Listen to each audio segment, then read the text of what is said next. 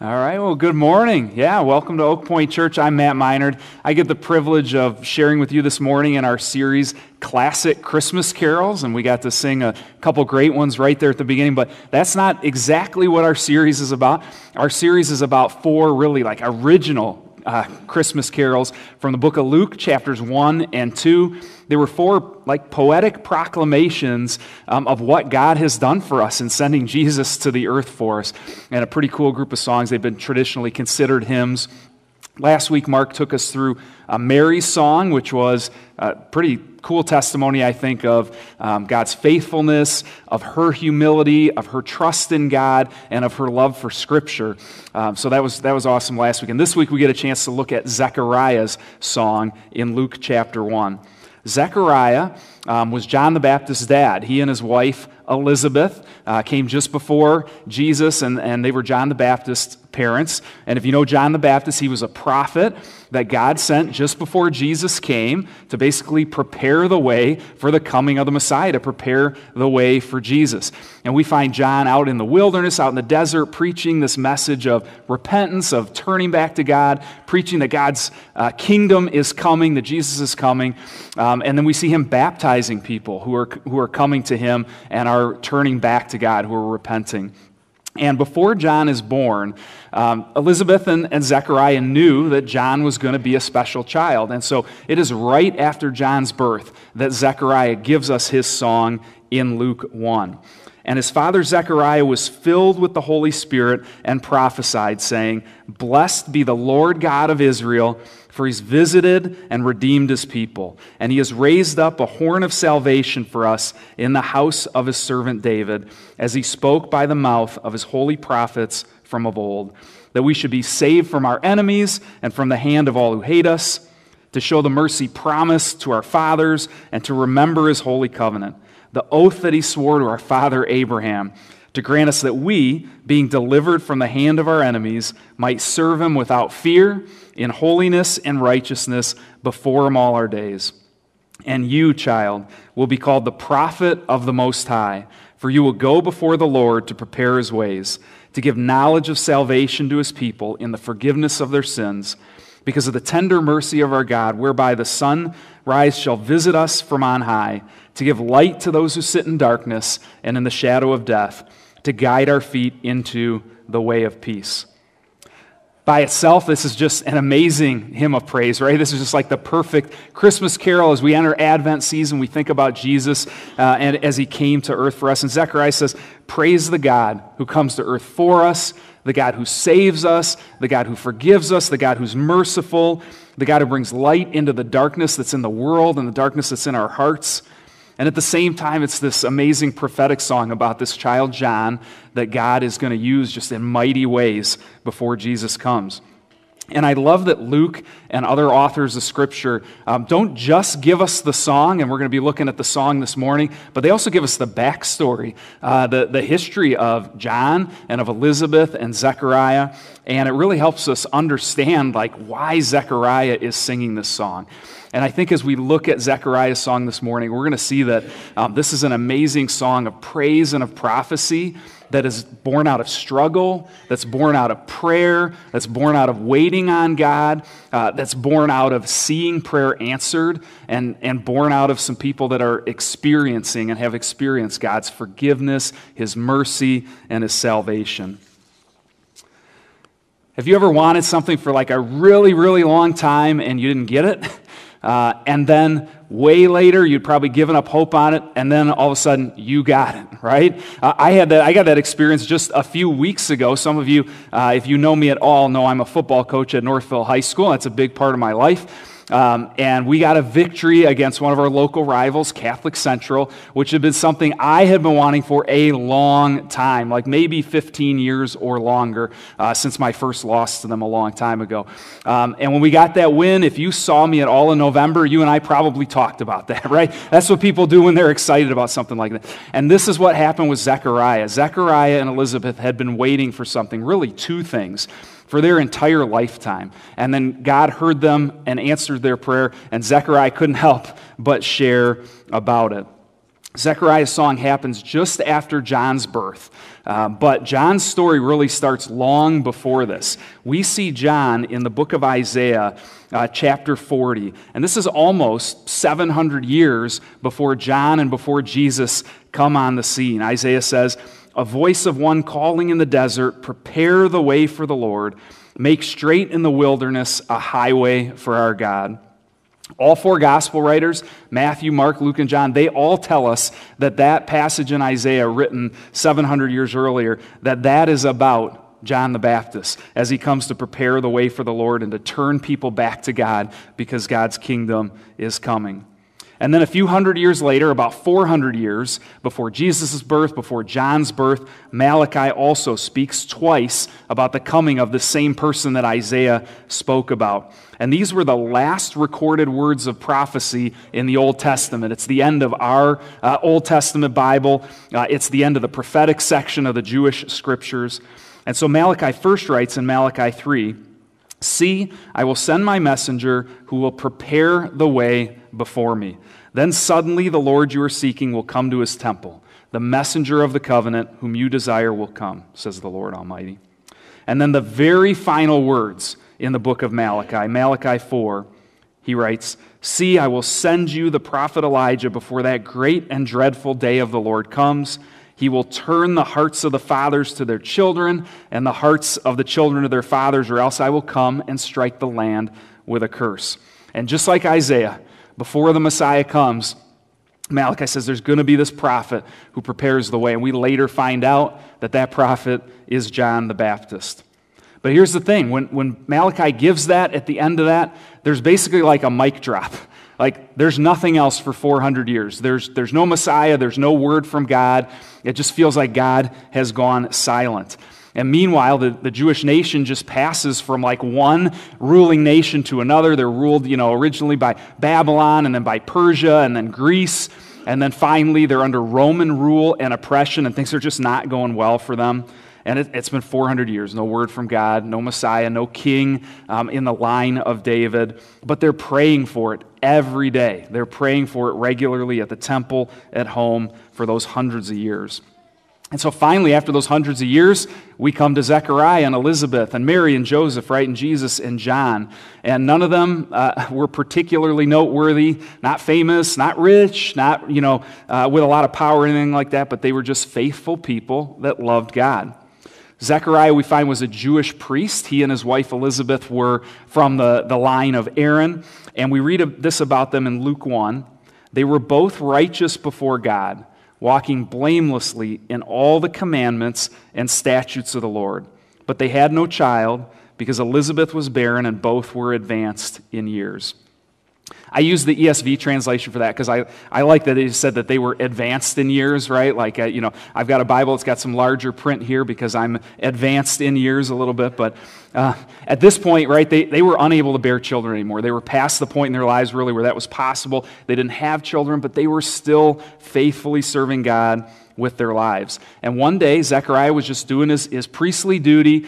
Uh, he's at the temple, and the, the priests gather, and every day at the end of the sacrifices, they cast lots, which is basically like having a little lottery, um, and they decide who's going to be the one priest that goes into the holy place that offers incense, which is kind of representing the prayers of the nation, so that the prayers can go up to God and uh, it would be probably the highest honor that like the average priest that someone who wasn't the high priest probably the highest honor that they could have in their entire lifetime. And many of them never got to do it uh, because there were tens of thousands of priests and it was like once a day.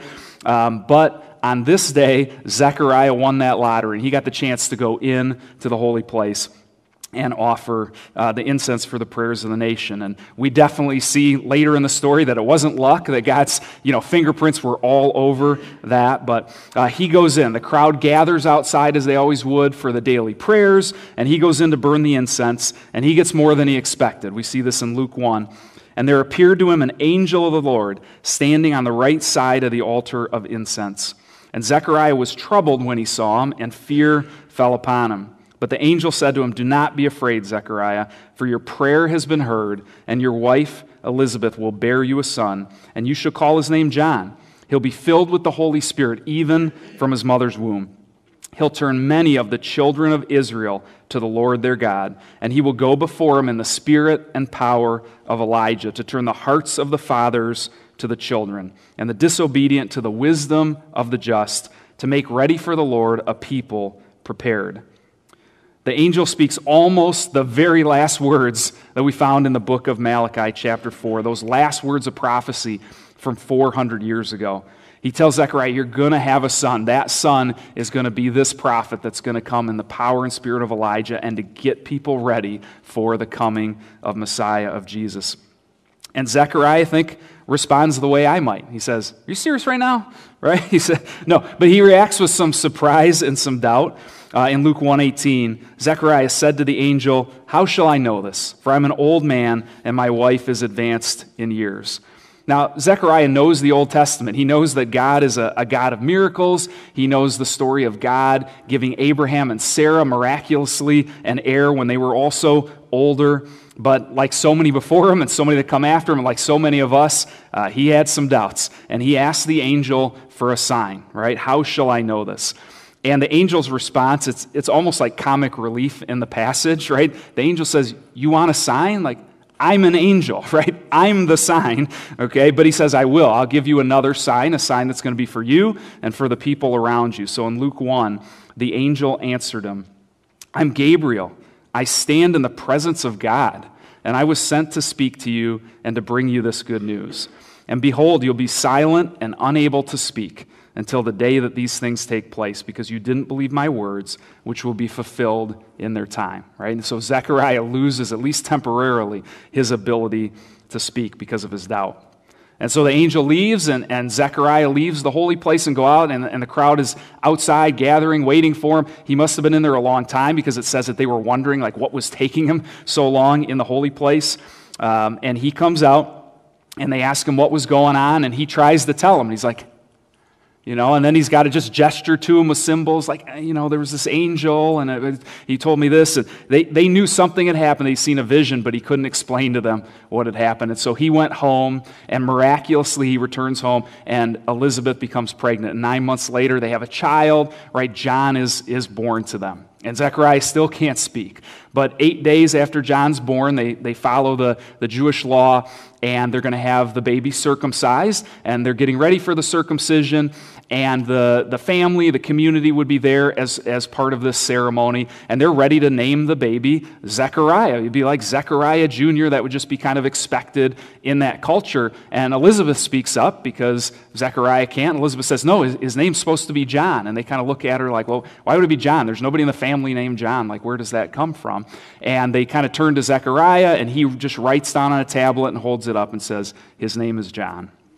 And, uh, we read in Luke 164 and immediately his mouth was opened and his tongue loosed and he spoke blessing God right zechariah miraculously could speak again and the first words out of his mouth are praise to god when he, when he finally proclaims this song of praise, right? It erupts out of joy for what's happening, right? Thankfulness for this child that he's having, uh, thankfulness of seeing prayer answered, knowing that the Messiah is coming and that God is going to use this child along the way.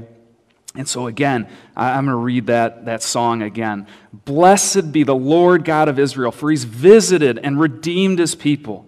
He's raised up a horn of salvation for us in the house of his servant David, as he spoke by the mouth of his holy prophets from of old, that we should be saved from our enemies and from the hand of all who hate us to show the mercy promised to our fathers, to remember his holy covenant, the oath that he swore to our father Abraham, to grant us that we, being delivered from the hand of our enemies, we might serve him without fear, in holiness and righteousness before him all our days. And you, child, you'll be called the prophet of the Most High, for you'll go on before the Lord to prepare his ways, to give knowledge of salvation to his people in the forgiveness of their sins because of the tender mercy of our God, whereby the sunrise shall visit us from on high, to give light to those who sit in darkness and in the shadow of death, to guide our feet into the way of peace. Now, that's a song, right? That's a Christmas carol that we can celebrate. And as I study this passage and kind of the story leading into it, there were three things that really hit me uh, that led Zechariah to deliver this hymn of praise. And the first one is that Zechariah's song is just so clearly born out of struggle right? It's born out of personal struggle. It's born out of this national struggle that he shares such a burden in. I mean, there's obviously that personal side that he and Elizabeth weren't able to, to have a child, and that was a really big deal. I mean, Jews would have viewed it as a command of God to procreate. It might have even been the ultimate purpose of marriage for them. And so they would even feel like, in some ways, as they were trying to serve God, that somehow they were letting God down in not having children. And it would be a big deal in the community around them. People would be looking at them and wondering, like, why can't they have children? Like, why, why isn't God's favor on them? What have they done wrong? Uh, later in Luke, Elizabeth talks about the shame and disgrace she felt at not being able to have a child. And so ultimately, they were like living under the cloud of that for their entire married lives. But they were also part of this larger struggle, right? This nation that is under Roman oppression, waiting for the Messiah. I mean, Zechariah's job day after day was to go uh, to the temple, to pray, to lead worship, uh, help in the sacrificial system. But Israel was in a big time drought, right? Not a drought like the Detroit Lions, right? 31 years without a playoff win. I think we're, we're going to get the end of that one soon here, I hope. But no, they were in a 400 year drought, the silent years, right?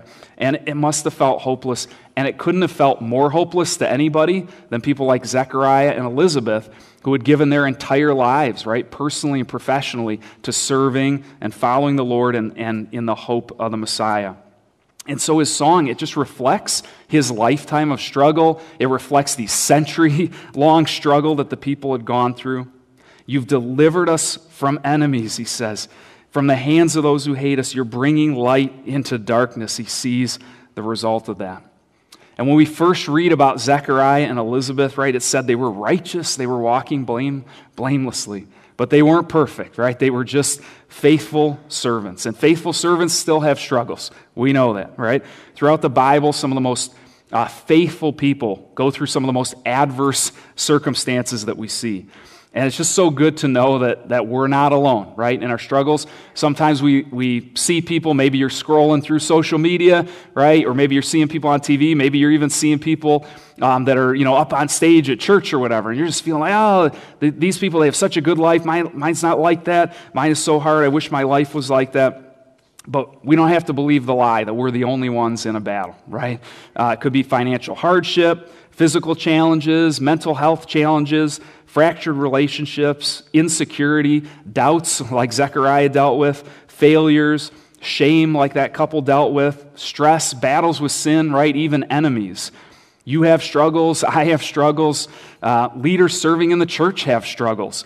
You might remember Pastor Eli Garza was here um, a few months ago, I think, and he, he had recently posted an article on Facebook, and it was talking about some of the biggest struggles that leaders in ministry face. And two of the biggest struggles were discouragement and loneliness, right? And I suspect Zechariah and Elizabeth dealt with discouragement, right? Nearly a, a, lifetime without children and without a word from God. So we need to be encouraging each other, all of us, in our struggles. And uh, as I've been here at Oak Point Canton, I've seen a ton of that, which is awesome. And I'd also encourage you, um, when you get a chance, really encourage our, our people that are serving here, um, you know, full and part time in ministry at Oak Point Canton, whether it's Pastor Mark and McKenzie, uh, whether it's Becky, whether it's uh, Zeke, whether it's Mike, whether it's Val. Um, you know, they, they spend a ton of time pouring into people they need pouring into also.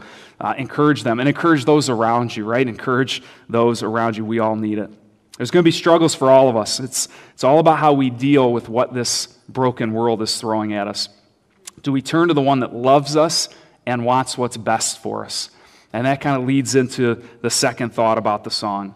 Zechariah's song is also born out of waiting. It's born out of waiting. And in Scripture, the idea of waiting is not passive. Uh, waiting in Scripture is an active hope. It's, it's consistent prayer, it's consistent expectation that God is going to follow through on His promises. It's a consistent walk with God in the midst of that, even when we're not seeing the answers right. That's waiting on God. And for Zechariah and Elizabeth, there was a lot of waiting on the Lord, right? They waited personally for a child for a lifetime. They prayed for it, they asked for it, they hoped for it.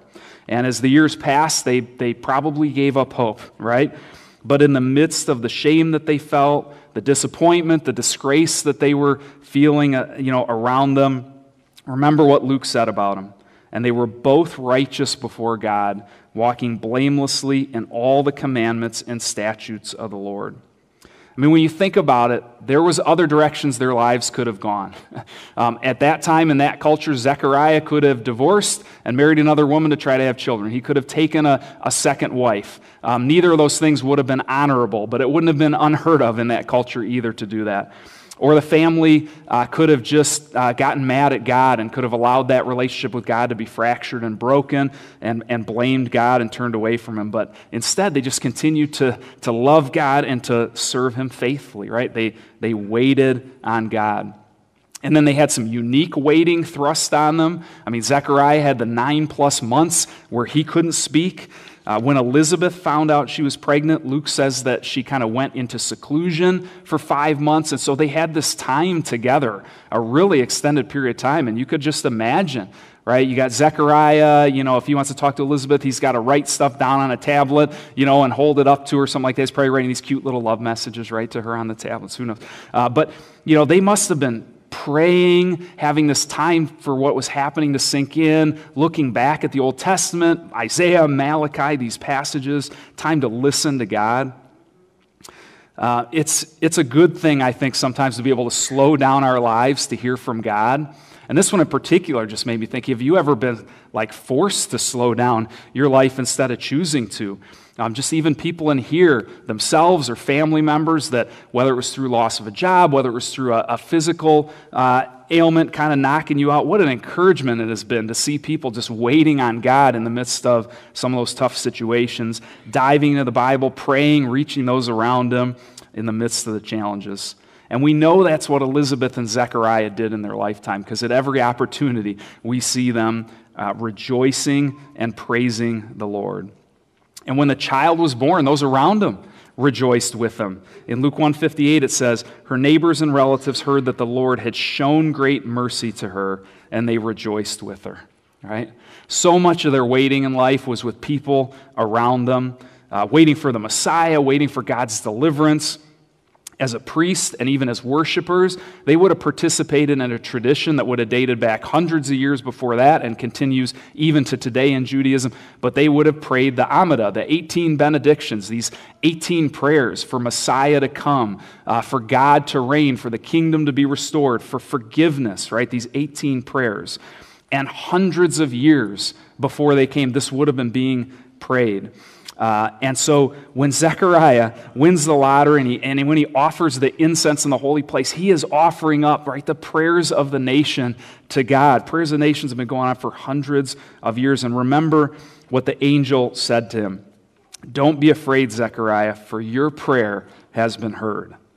Zechariah and Elizabeth's heart's desire had been for a child, and he says, Your, your wife will, will give you a child. And, and their heart's desire had been for the Messiah to come, and the angel says, He's coming, right? And your son is going to prepare the way for him. One of the things that amazes me about the answered prayer in this situation is that I think it really shows the heart of God for individual people. Because it, when you think about it, right, Jesus is coming on the scene. The Messiah who's been, you know, predicted in the Old Testament is coming on the scene. This has to be the busiest time, maybe since creation, the busiest time in all of history in the spiritual realm. You've got all the angels and Gabriel going around giving messages and doing all these things on earth. You have to think that Satan uh, was trying to do his, his best to thwart God's plans. God is working the timing to be perfect to have all of the Old Testament prophecies about Jesus fulfilled in a specific time and place. And in the midst of all that stuff that's going on, God hears this lifelong prayer of this couple and he answers it. It's, it's pretty cool. So when Zechariah proclaims a song, he says, We waited on God, and God is now doing it, right? God has come, has redeemed his people. He's raising up this horn of salvation in the house of his servant David. He's remembering his holy covenant, his oath to Abraham, rescuing us from enemies, bringing knowledge of salvation, light into darkness, and he's going to use this, this child, this miracle baby, their son. God hears our prayers and he, he wants us to wait on Him with expectant hope, trust in Him and His timing. And there's just there's so many amazing passages in Scripture about waiting on God. There's famous ones you, you could be familiar with, like Isaiah 40, right? Those who wait for the Lord shall renew their strength. They'll mount, they shall mount up on, uh, with wings like eagles. Lamentations 3 Great is your faithfulness. The Lord is good to those who wait for him. But there was a time in my family's life that we were waiting on God when something really tough was hitting our family. And Psalm 37 really spoke to Emily. Um, in turn, it impacted me. And there are three different times in that psalm that it talks about waiting on God. Uh, excuse me. One of those times in Psalm 37, uh, verse 34 Wait for the Lord and keep his way. He will exalt you to inherit the land. When the wicked are cut off, you will see it. For us, it was a period of, several years of waiting, trusting God, trying to keep his way. For Zechariah and Elizabeth, it was nearly a lifetime, right? For those that had been praying for Messiah for hundreds of years before them, they didn't even see the answer to their prayers while they were here on earth. The angel told Zechariah, the words are going to be fulfilled, but they're going to be in God's timing, right? Not in our timing. He wants us to wait on him. And we don't always get what we ask for. We saw that with Paul asking God three times. We saw that with Jesus asking God three times and God saying no. But God wants us. He wants us to ask Him. He wants us to wait on Him because He loves us, right? He's, he's a loving parent that wants to give us good gifts. I just wonder this week is there an area of your life where you personally need to wait on God? And can you do it with others, right, that can celebrate with you, but that can also share the burden with you? Uh, this is an area I think God is challenging and growing me in. And are you also waiting expectantly for Christ's return, right? At, at Advent, uh, we celebrate Christ's first coming to earth, but we can be like Zechariah and Elizabeth were, and we can be praying for the return of Jesus when he's going to come back and he's going to fix this broken world. And that fix began at Christ's first coming, right? And the mercy, the forgiveness, the salvation that he brings, those are at the heart of Zechariah's song. And that leads us to the final thought which is Zechariah's song, is born out of undeserved deliverance.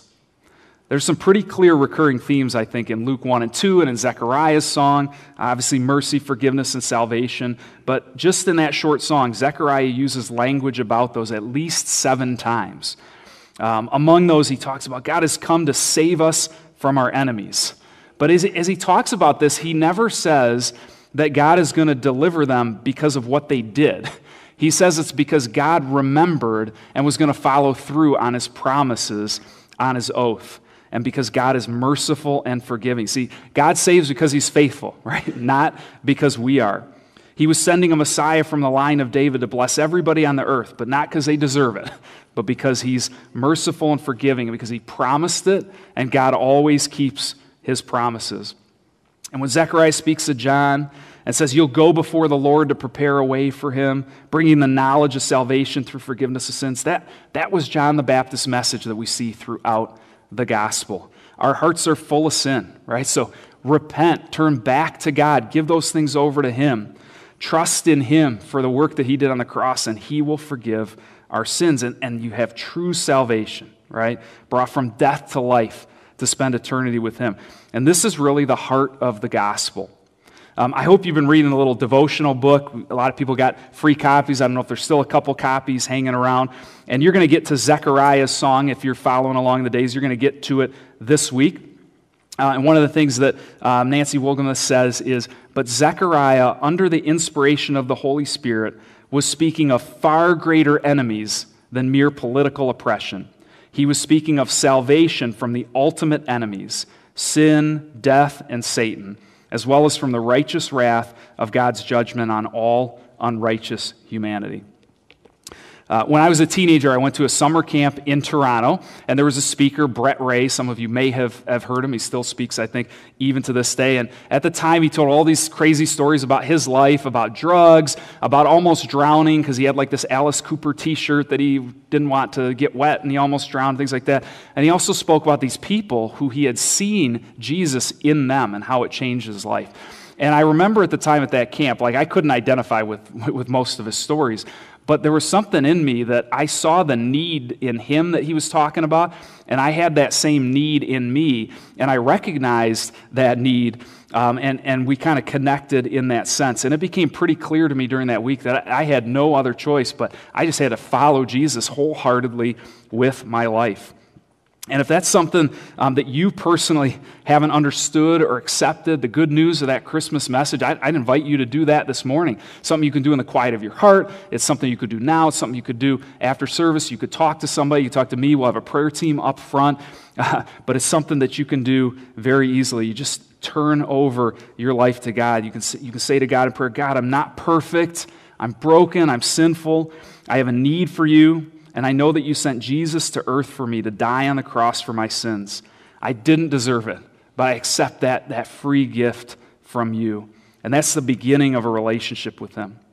And for those of us that have given our life over to Jesus already, the gospel message is still for us, right? We live in the brokenness, the struggle, the sin, the doubts, the need for Him, and we've got to give it over to God regularly. We need to wait on Him. Zechariah's song, right? We don't, we don't deserve it, but God saves. He makes promises, He keeps them in His timing, not ours. He delivers us, He saves us in His mercy. He does it through forgiveness of sins, and, and our response should be to praise and to serve Him. Is Zechariah's song your song? That was a song that was in this book that was asked about Mary. Is, is his song your song, or what would your song say? Would it, would it recognize this just undeserved deliverance we have from God? Would it, would it have impossible struggles and challenges that, that you have to turn over to God? Would it encourage others to wait on God? Zechariah's song's been an encouragement and a challenge to me these last few weeks, and I hope it's an encouragement to you to know that you're not alone in your struggles, uh, that He wants you to wait on Him, and He wants you to, to experience His deliverance and, and share that with others. Uh, one of our responses this morning is going to be to, to celebrate communion together, to remember what Christ did for us on the cross, giving up his body, shedding his blood so that our sins could be forgiven, we could be delivered from death to life through him. And Paul tells us in 1 Corinthians 11 that we need to examine ourselves before we partake in communion. So we're just going to take a brief uh, moment of silence. Just confess to him where you fall short uh, prepare yourself to celebrate communion, and then we'll take the elements together um, in a few minutes. So spend a moment with God.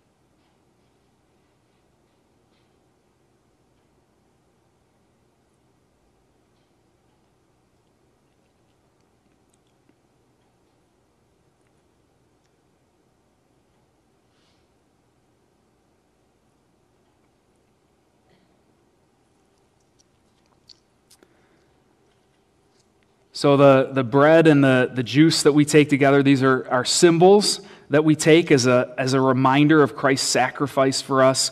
Um, it's something the church will continue to observe until Christ comes again. And so, if you haven't put your faith in Jesus yet, it's okay to, to not participate in this. We encourage you to keep coming back wherever you are on your journey um, and continue to, to be here and let God speak to you. Uh, in 1 Corinthians 11, Paul says, For I received from the Lord what I also passed on to you. The Lord Jesus, on the night he was betrayed, took bread, and when he had given thanks, he broke it and said, This is my body, which is for you. Do this in remembrance of me. Let's take the bread together.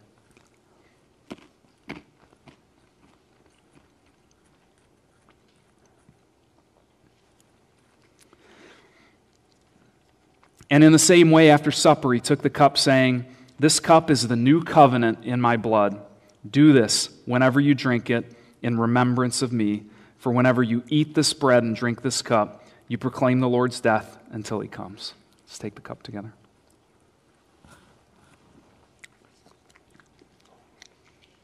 Let's pray. God, I thank you. I thank you that you are a God of mercy I thank you that in that mercy you sent Jesus to bring us salvation through forgiveness of sins. And thank you that you see our struggles, that you hear our prayers. Uh, Lord Jesus, we just pray that you would empower us to wait on you, uh, to praise you, to see you at work, and to be an encouragement to those around you. We just pray this in Jesus' name. Amen.